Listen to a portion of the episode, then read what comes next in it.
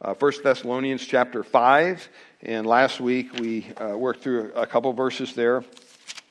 And today, because we have uh, communion, uh, we'll be kind of working on our message and see how far we get. I don't know. We'll got to end about quarter after, so.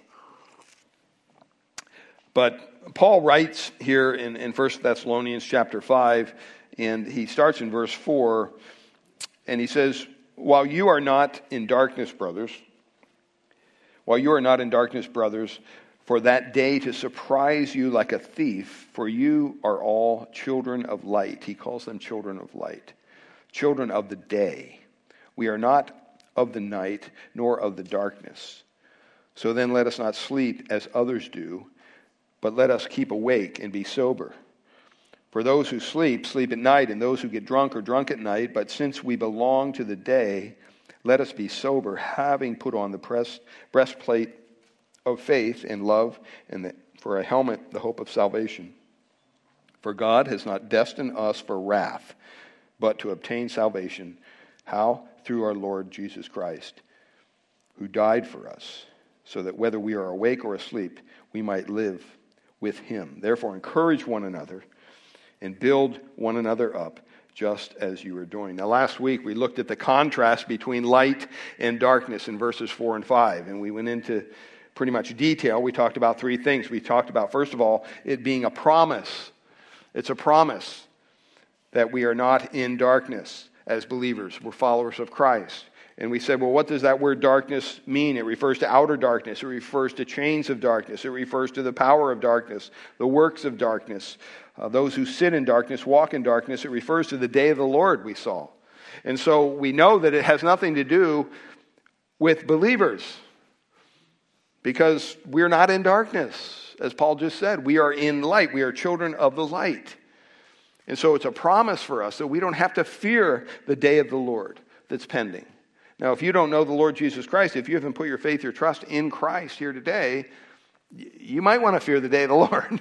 You have a lot more to fear than that, but this is why God sent his Son to die for us on a cross. This is why we celebrate communion, because we recognize the death of Christ on the cross pays for our sin. And when we put our faith, our trust in Christ and in his work on Calvary, God makes us righteous. He clothes us with the righteousness of Christ because we don't have any righteousness of our own. We need to understand that. We like to think much about ourselves. We like to think that we're pretty good people. We go to church. We do all this stuff. No, there's nothing good within us at all, especially outside of Christ. And the only good thing we have inside of Christ is the Holy Spirit that resides within us because we still live in this fallen body. So we're we're struggling at best, but it's a promise that we will not partake of this day of the Lord. We don't have to worry about that. But we should be busy sharing this information with others so they can come to know Christ. And then secondly, we said it's a position. It's a position based on our faith in the Lord Jesus Christ and his sacrifice. And it's not only a promise, but it's a position. And then thirdly, we said it's a practice. And I kind of want to pick up here because I didn't really finish all my thoughts last week, but we said it was a practice that those who walk in light are believers and those who walk in darkness are unbelievers. And the idea of walking really means a way of life. It doesn't mean you mess up once in a while. It doesn't mean you sin occasionally. It means you are practicing sin as a way of life. And if you keep on doing it, there's no conviction that you're not in darkness. In other words, as a child of God, if you're continually living in sin, you might want to go back and question, am I really a child of the light? Am I really in the light? Have I really trusted Christ? Or is this just something somebody told me I did when I was three at some camp or raised a, raised my hand in a service and everybody congratulated me on being a believer, but nothing had changed. But I just kept coming to church and learned the language. And, you know, there's people like that today and they need to be warned. I mean, God loves us so much. If you continue as a believer to live in darkness, if you continue to sin willfully, God loves us so much, he, he what? He provides chastening for us. Just like a child, right? If your child is, is misbehaving, a loving parent does what? Corrects the child. See, the problem today in our society is all the parents want to be their children's friends. So they don't correct their children. And you see it every time you go to the grocery store or whatever. The kid's throwing a temper tantrum right, right in the hallway or whatever. Someone asked me one time, what does your daughter do when your, your grandchildren do that? And I said, well, I'm sure they've done it maybe once. And they learned real quick they're not going to do it again, because they were taken immediately to the restroom and chastised. They were disciplined to the point where they understood that this was not good behavior and it needed to change. See, the Lord loves his children so much, he chastens them. Do you ever go through the Bible and see if God, as the Heavenly Father, does God ever say he chastens unbelievers? No. He doesn't chasten unbelievers. That terminology is never used for an unbeliever. Matter of fact, the Bible says he'll destroy unbelievers. He'll punish unbelievers. But he's not chastening them. He's not disciplining them. He disciplines and chastens believers because why? They know him. They have a relationship with him. And so you come back to this, this matter is it's a promise, it's a position, but it's also a practice. It's also a practice. And the last verse we looked at last week was John three, verses nineteen to twenty-one. It says, this is the judgment that light has come into the world. Who's the light? Christ. And people love darkness rather than light because their works are evil. Were evil. Verse twenty, for everyone who does wicked things hates the light and does not come to the light, lest his works should be exposed. A lot of bad things go on at night. I remember when I used to do a lot of ride-alongs with the police department and the sheriff's department, I'd always want to go at night because it was boring to go on during the day, you know. During the day, you're going to, you know, meet some little old lady that lost her cat or something. I mean, I want sirens. I want lights and action and chasing people. That happens at night, inevitably. Bad things happen at night. And that's what John is saying. He says, but whoever does what is true comes to the light, so that it may be clearly seen that his works have been carried out in God. So there's practice. Those who walk in light have the that position as believers, but those who walk in darkness are unbelievers. Now you have to stop and you have to ask yourself this question, does this mean that believers never do anything wrong? Uh Just because of our position as a child of light? Well, the Bible also challenges believers. And it challenges believers not to walk in darkness.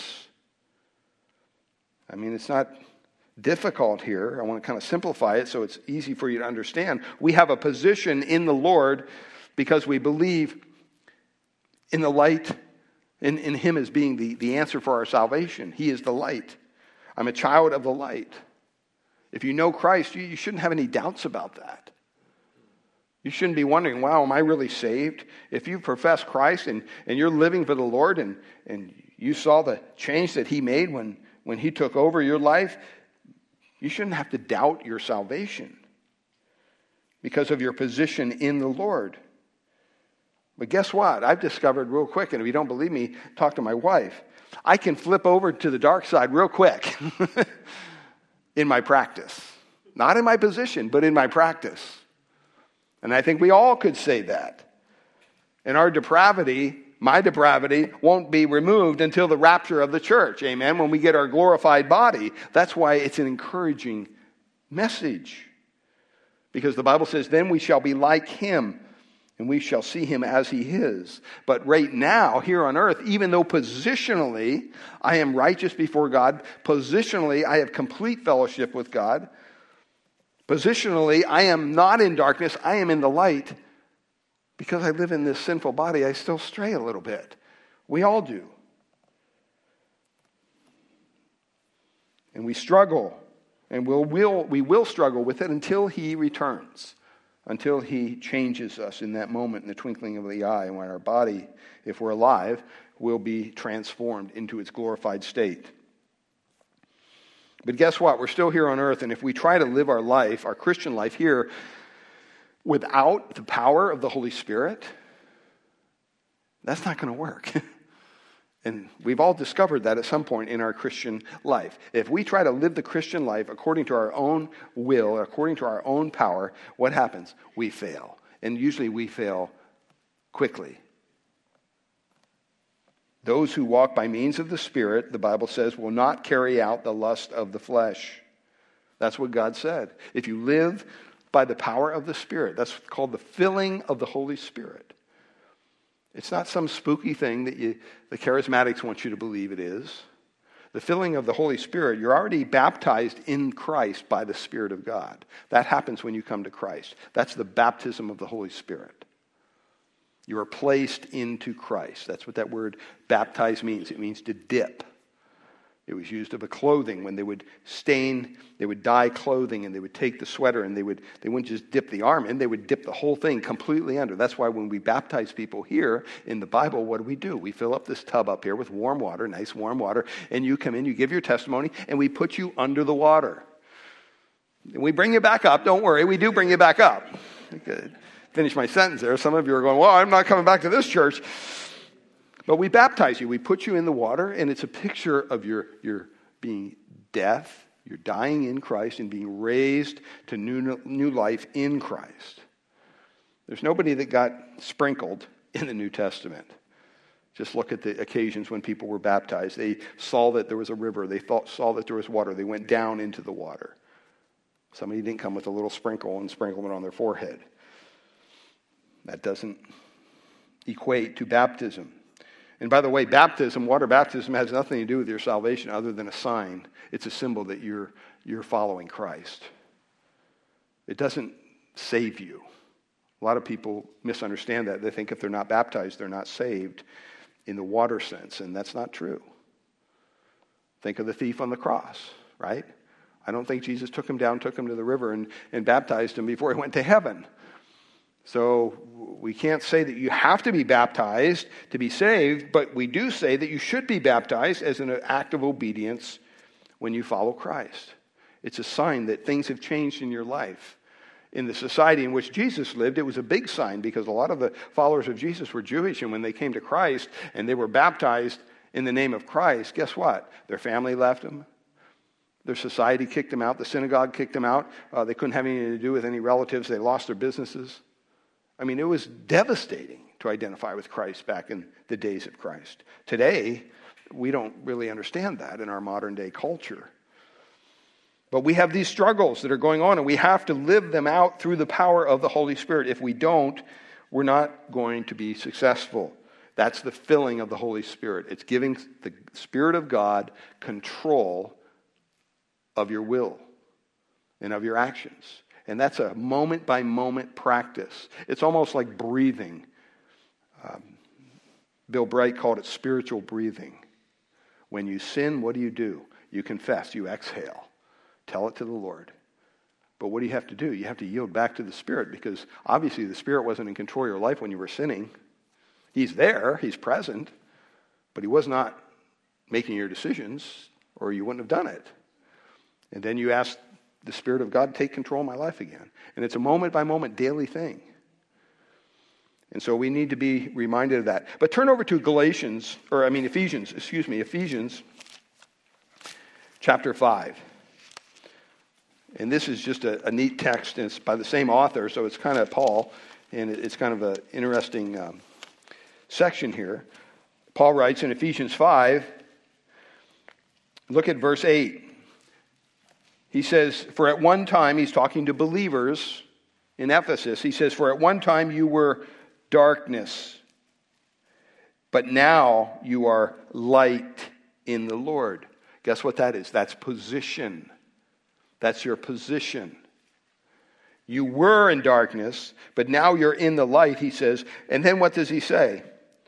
A little later on there, he says, walk in the light. Walk in the light. That's practice. For at one time you were in darkness, but now you are in the Lord. And then he says, walk as children of the light. You have position and you have practice. The role, the goal of our Christian lives, I should say, through the process of sanctification is to what? Raise our practice up to our position. That's the goal. We want to be more like Christ each and every day. We don't want to become more like the world. We don't want to become more like the flesh. We want to become more like Christ. And then look at what he says in verse nine. For the fruit of light is found in all that is good, right, and true. So you're not going to go wrong if you're walking in the light. Verse ten. And try to discern what is pleasing to the Lord. And then he says this in verse eleven. He says, take no part, none whatsoever, don't even have anything to do with the unfruitful works of darkness, but instead expose them. See, this is a, a warning to positionally children of the light. This is a warning. Paul is saying, hey, don't get, don't believe the lies. Don't think you can play with sin. Don't try to play their game. Don't try to listen to their stuff. Don't try to follow what they're saying to you, because it's deceptive. Don't hang around with people of the darkness, because if you think you won't be affected by them in a negative way, you're wrong. You will be. It's a pretty powerful statement for Paul to make.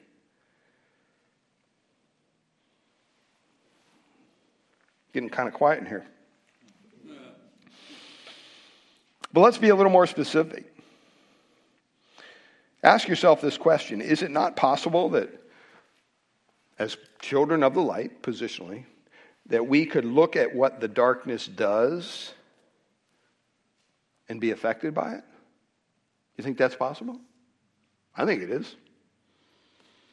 Is it not possible that we could listen to what the darkness has to say and their views and everything about life and be affected by it? I believe even as children of the light, we can be affected by it. If that weren't the case, why would Paul tell us in his epistle that we have to bring every thought, what? Into captivity. Beware of what's running through your mind. I mean, you can't just ignore this stuff. You can't just go out there in the world and play in the world and say, oh, it's not affecting me as a Christian. Yes, it is. You may not see it at first, but it definitely is. And if it doesn't, there's something wrong. And so he says here, you know what? Paul tells us to bring every thought into captivity, and you can't just ignore the world and, and it'll go away. Why? Because we're in a battle. The Bible describes it as a, a spiritual battle. And here you have an enemy that is trying to tear us down, and he's, guess where? In the darkness. And guess what? He's a, a very skillful at deception. The Bible calls him angel of what? Light. Do you ever think about this? Dark behavior, darkness, in a, in a worldly sense, is usually highlighted by lights to attract people to it. Think about it. Look at just a city like Las Vegas, right? Or Reno. I mean, you can see the lights miles away from that town. And yet, really, it's the center of a lot of bad things that are going on there. Darkness often comes with bright lights. See, that's the contrast. That's what makes it so seductive. That's what makes it so attractive.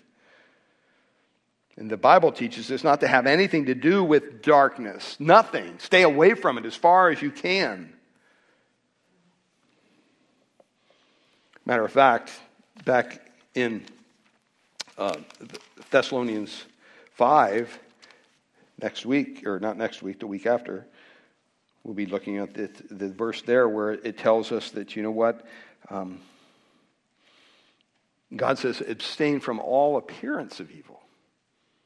Abstain from all appearance of evil. And we're going to look at what that means in two weeks. But once again, you have the contrast between light and darkness. It's a promise, it's a position, and it is our practice. It should be our practice. Well, second point here in the outline, and this is where we pick up today, the challenge to believers. Because of that contrast. Because of that contrast, what difference does it make for us if we're children of the light? Well, first of all, he points out here a need for watchfulness. Look at what he says in verse eight. Um, he says, uh, Is it verse eight? Or, yeah, he repeats it in verse eight. Verse six, excuse me. So then let us n- not sleep as others do, but let us keep awake and be sober. And he says the same thing down in verse eight. Let us be sober.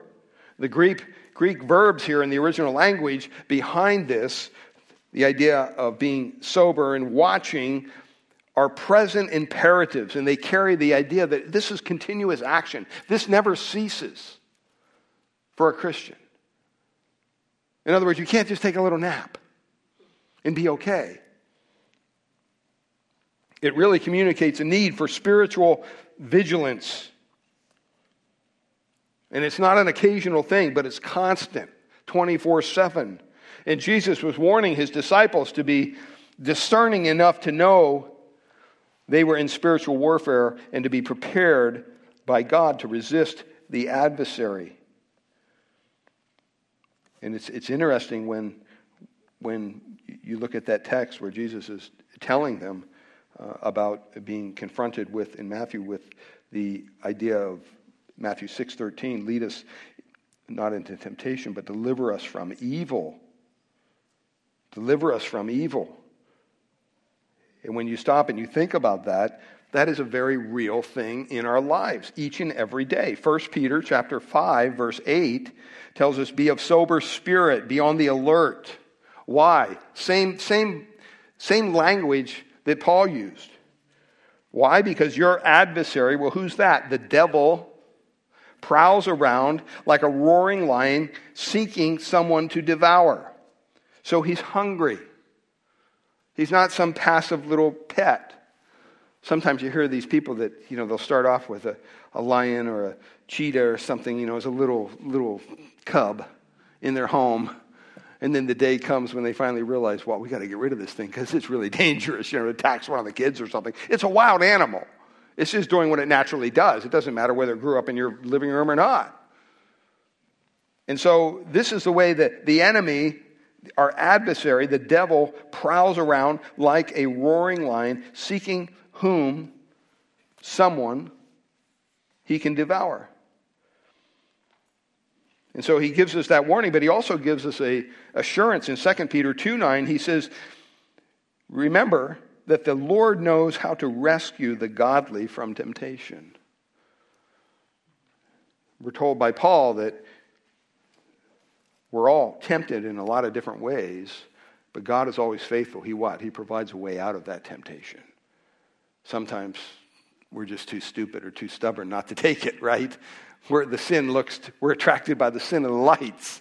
And we keep going to the sin and God's poking us going, don't do it. This isn't honoring to me. What are you doing? What are you thinking? Well, I think I can get away with it. No, you can't. It's going to not help you. It's going to hurt you. See, you can't overcome Satan or the flesh, I would say, by your own power. You can't just will yourself to do this. If you try it that way, you're going to really risk spiritual tragedy. I mean, when a military observer spots the enemy out on the, the fields of war, they don't just, that observer, the one guy looking through the scope, he doesn't just run out there, I'm going to attack him. No, right? That, that would be silly to do that. He waits. And he leaves it in the hands of his commanding officer when the right time is, how to do it. In the same way, believers dare not attempt to fight the devil, but should immediately flee from him into the presence of their Heavenly Father. See, we don't we don't think that way. We've been taught something different by a lot of the Word of Faith teachers. No, no, no, you have to do war. You go out there and you come in.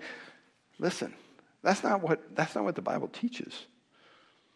The Bible says you should avoid that. Somebody asked me, have you ever cast out a demon? I said, no, and I, I don't want to. If I see a demon-possessed person, my my first inclination is not to run to them. It's like, man, I can get away from this. Now, are there occasions when the Lord says, no, you need to deal with it? Sure. Do you have the authority in the Lord to deal with it? Sure. But the problem is we've got a lot of Christians in the church that think they got the authority, that don't have the authority, and they end up like the disciples going, man, we tried to cast this thing out. What happened? So you have to be very careful of this. This is, this is something that's in a whole other realm. And it's not something to look forward to, some confrontation with the enemy with a, a gleeful you know, little sparkle in your eye, going out to do spiritual warfare. No. As a matter of fact, the Bible says we should stand against the enemy. We have a defensive mode, not an offensive mode. He's going to do what he's, God's allowing him to do what he does here on earth for this period of time. And for the people that like to bind Satan, you hear these people all the time, well, I bind you in the name of... My, my question is very simple. Who unbinds him? Because he's clearly not bound. So if you bound him, then who's, who's over there praying? Well, please unbind Satan. I mean, it's ridiculous. This is fanciful thinking in our minds at best. That's not how it works. So the Lord says, lead us not into temptation, but deliver us from evil. In other words, we don't want to go there. And so we need this watchfulness, and there's two reasons here, because of the weakness of the flesh. Matthew twenty-six forty-one, which I alluded to earlier, Jesus is telling his disciples to watch and pray that you may not enter into temptation. And then he says this, the spirit is indeed what? Willing, but the flesh is weak. The flesh is weak. It's interesting, you do a little word study on that, that verse, verse forty-one, when he uses the word weak, ephanes, in the original language, it doesn't mean you're just a little sick. You know, sometimes people get sick, and how you feeling? Oh, I'm just feeling a little, little weak. No, it's not referring to that. That's a whole other term in the original language. You know where this term is used? This term is used when Lazarus died. He was weak, and he died. It was used of Dorcas, and she died. This is a serious, serious kind of sickness. This isn't just a little head cold. We're talking about somebody who's seriously sick, who has absolutely no strength at all. And when you say we need to be watchful, alert, because of the weakness of the flesh, this is a very serious matter, because a lot of times either we underestimate the flesh or we overestimate the nature of the flesh. And we get into a lot of trouble. When we talk about the flesh, we're basically talking about our human depravity. Our human depravity. It's a tendency to do evil. It's a default to do evil. It's a default to do what displeases God. And we can all go there. That's at the heart of every one of us. Paul says it. Turn over to Romans seven. Romans seven fifteen.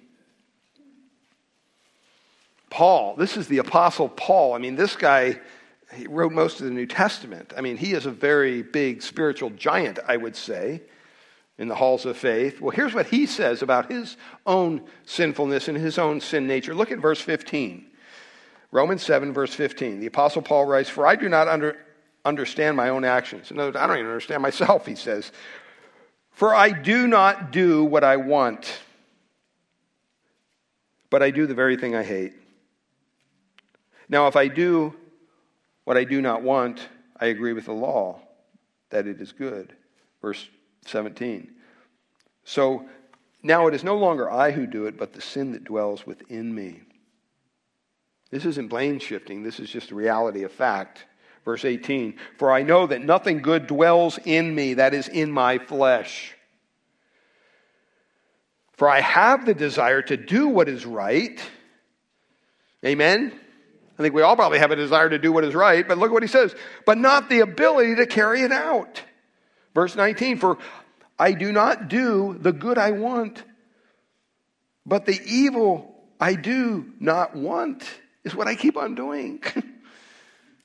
Verse twenty, "Now if I do what I do not want, it is no longer I who do it, but sin that dwells in me." Verse twenty-one, "So I find it to be a law that when I want to do right, evil lies close at hand."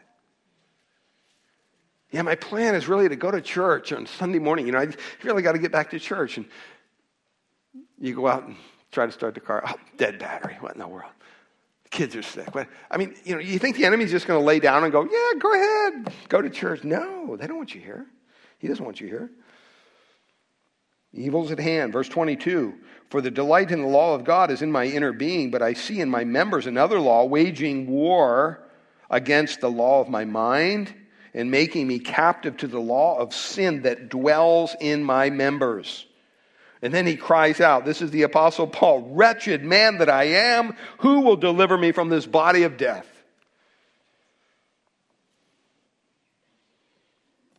I was listening to Kudlow the other day on a financial thing, and he says, don't worry, the Calvary's on the way.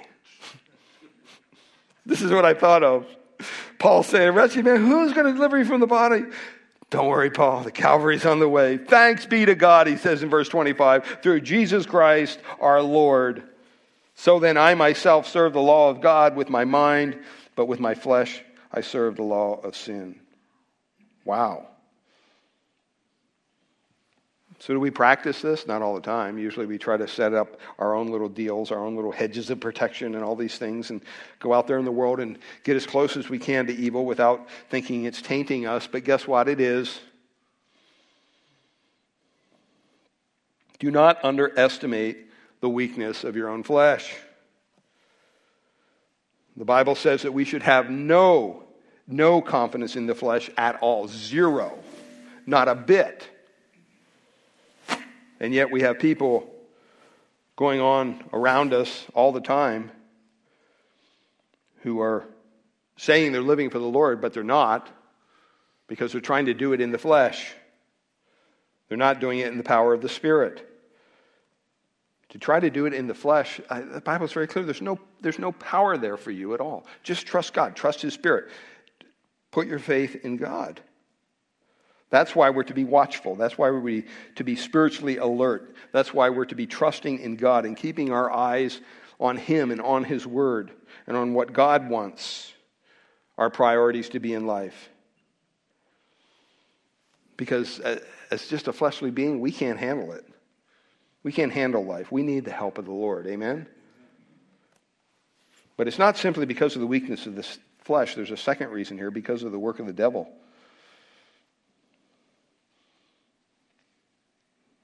We looked at part of this, First Peter five eight, be sober-minded, same words, be watchful.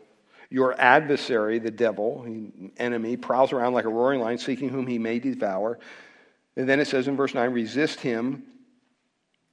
Doesn't say attack him, it says resist him. Firm in your faith, knowing that the same kinds of sufferings are being experienced by your brotherhood throughout the world. You know, the worst feeling is to think that this you're the only one that's going through what you're going through. That can lead you to the depths of despair and depression. Woe is me. Man, I never had so many financial problems. Well, I never had so many health problems. Ken and I were just talking, man, what is it, man? I got a back and then arms and thumbs, everything hurts. It's like, Lord, what is going on? I mean, just the other day, I was cleaning the gutters out. I was climbing up that ladder, and I'm thinking, huh, I don't know if I should be doing this. Ah, Lord, you're in control. You know, just keep my grip firm. But I'm thinking, you know, this is how we think. And there's there's brothers and sisters across the globe that are going through so much worse. So much worse. We have no clue what it means to suffer for Christ. They're being experienced by our brotherhood throughout the world. And then verse ten, it says, and after you have suffered a little while... Notice, Peter doesn't say, but you're a Christian, you're not going to suffer at all. No, we're guaranteed suffering. Why? Because Jesus suffered. And Jesus basically told his disciples, he says, yeah, you know what, I mean, I, I know you're concerned about what I'm going to do and die and all that, but, you know, it's nothing compared to what you're going to go through. Which is amazing. And they did. They ended up giving up their lives, majority of them, for the cause of the gospel. At the end of the month, we celebrate the Reformation. Many men and women have given up their lives for the cause of the gospel.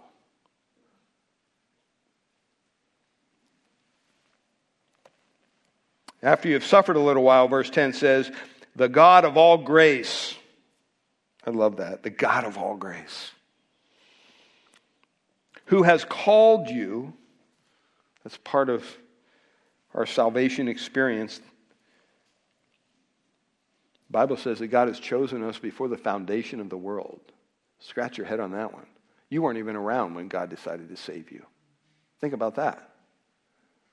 I mean, that's like picking a, you know, in, in gym class, you know, when you had to line everybody up against the wall and see, you know, okay, well, what are we playing? Basketball. Okay, well, I want the tall guys, right? I mean, you can see who you want to pick. Can you imagine not even knowing who you, who's on your team yet? And just saying, yeah, I want, oh, let's see, Johnny, Louis, baby. I mean, we couldn't do it because we don't have the mind of God. But God chose us before the foundation of the world. Before there was an us, he chose us to be saved. That's why it has nothing to do with us. It's not because of our goodness. It's not because of our choice of him. The Bible said if God wouldn't have first loved us first, there's no way we would have chosen to love God. I remember one person telling me one time, we were talking about sin and original sin, and, and they, they, they said this, this statement, and it just blew me away. She said, you know, she said, I'm really mad at Eve. Adam and Eve. I'm like, why? Because they sinned. If I was there, I wouldn't have done that. And I'm like, whoa. Whoa, do you even understand the implications of what you just said to me? And we had to talk about it. That's a serious thing to say. But sometimes people think more of themselves than what they ought. And here he says, God has called us to his eternal glory in Christ. It's not something that can fade away. It's not something that can be given away. It's not something that you can run away from. It's his eternal glory in Christ. Will himself restore, confirm, strengthen, and establish you. And then Peter says, to me be the dominion and forever. No, no, no. To him, to him, to him be the dominion forever and ever. Amen. So we have to remind ourselves sometimes of the need for watchfulness, because of the weakness of the flesh and because of the work of the devil. And then the second point here, and this is about as far as we'll get, the necessity of wearing spiritual armor. This is what he says in verse eight. He says, but since we belong to the day, let us be sober. And then what? Having put on the breastplate of faith and love, and for a helmet, the hope of salvation. Ephesians six, verse thirteen, says pretty much the same thing. Therefore, take up the whole armor of God, that you may be able to go attack. No, it says be able to what? Withstand in the day of evil, and having done all to stand firm. Stand therefore, having fastened on the belt of truth, and having put on the breastplate of righteousness. It's like a bulletproof vest. And having your shoes... and has shoes for your feet, having put on the readiness given by the gospel of peace. Verse sixteen, in all circumstances, take up the shield of faith, which will be able to extinguish all the flaming darts of the evil one.